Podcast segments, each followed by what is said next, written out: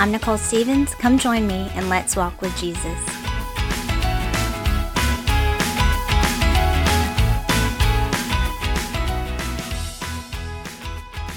Hey y'all, how was your Thanksgiving? Uh, mine was good. We had our family over and ate food. That's what we did. Um, it was a good time. I am uh, wanting to talk today about, I don't know, just remembering God in our own personal lives. Um, so for Thanksgiving, there's this uh, these verses in Psalms that I like to read to myself and share. Um, anyways, I think they're good. So it's uh, verses 1 through 9. Oh, come, let us sing unto the Lord. Let us make a joyful noise to the rock of our salvation. Let us come before his presence with thanksgiving and make a joyful noise unto him with psalms. For the Lord is a great God and a great King above all gods. In his hand are the deep places of the earth, the strength of the hills is his also. The sea is his, and he made it, and his hands formed the dry land. O come, let us worship and bow down.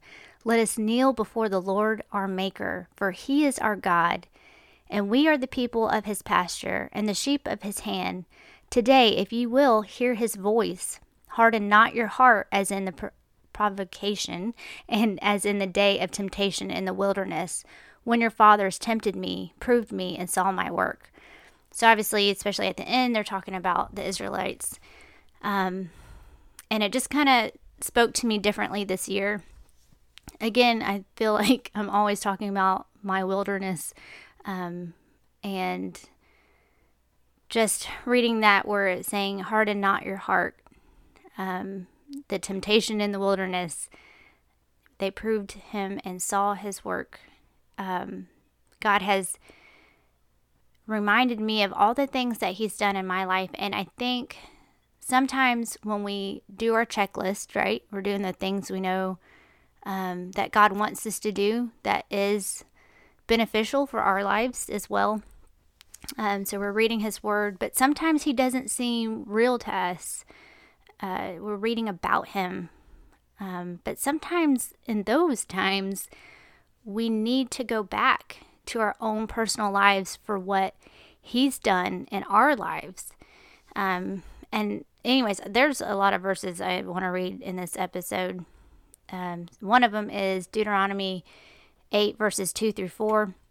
And thou shalt remember all the way which the Lord thy God led thee these forty years in the wilderness, to humble thee and to prove thee, to know what was in thine heart, whether thou wouldest keep his commandments or no.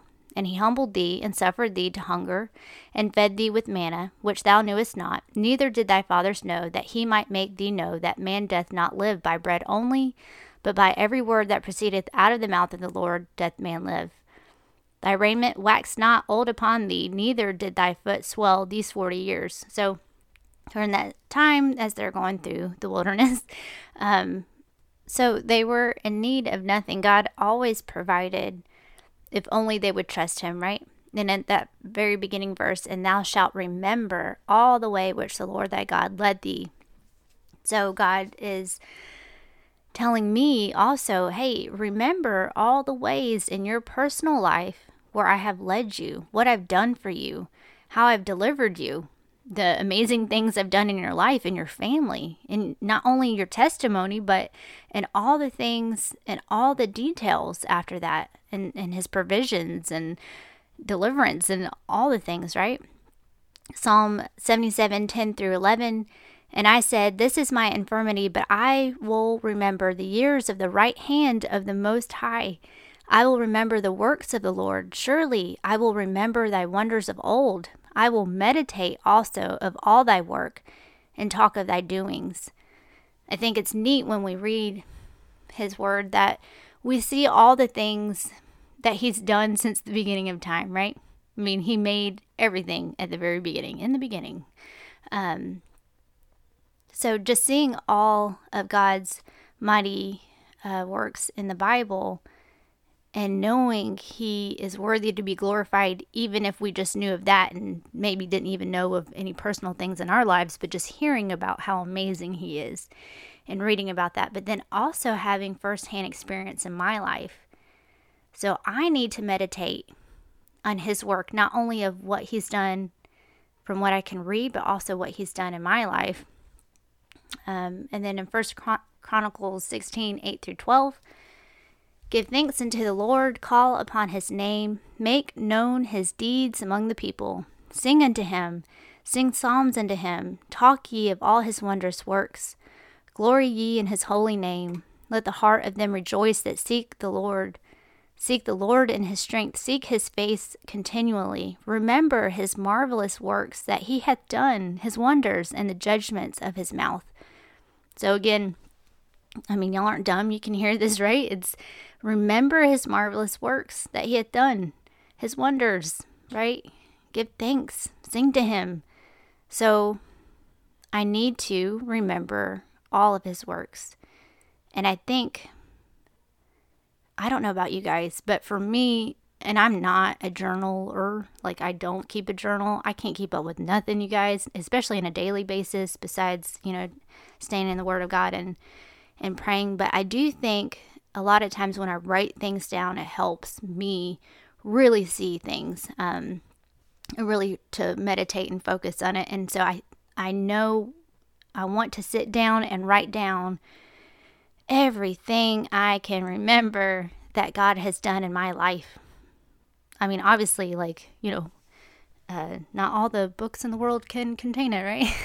um, but I think and I think I don't know about y'all. You hear this thing so much lately. It's you know, if you are grateful, you're a happier person or whatever.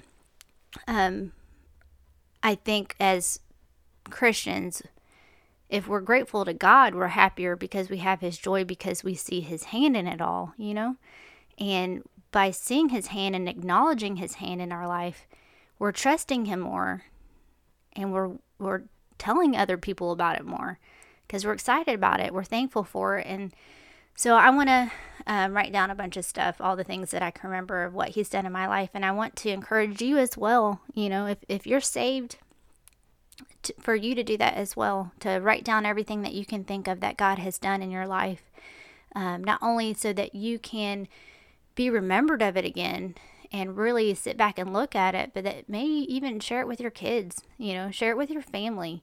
Um, share it in social media. Share it with, you know, maybe God, you will pray for somebody to talk to about it this week and, and God will bring somebody to you so that you can share what He's done in your life. Um, I think a lot of times we are super fast, like uh, instant gratification right away type of people.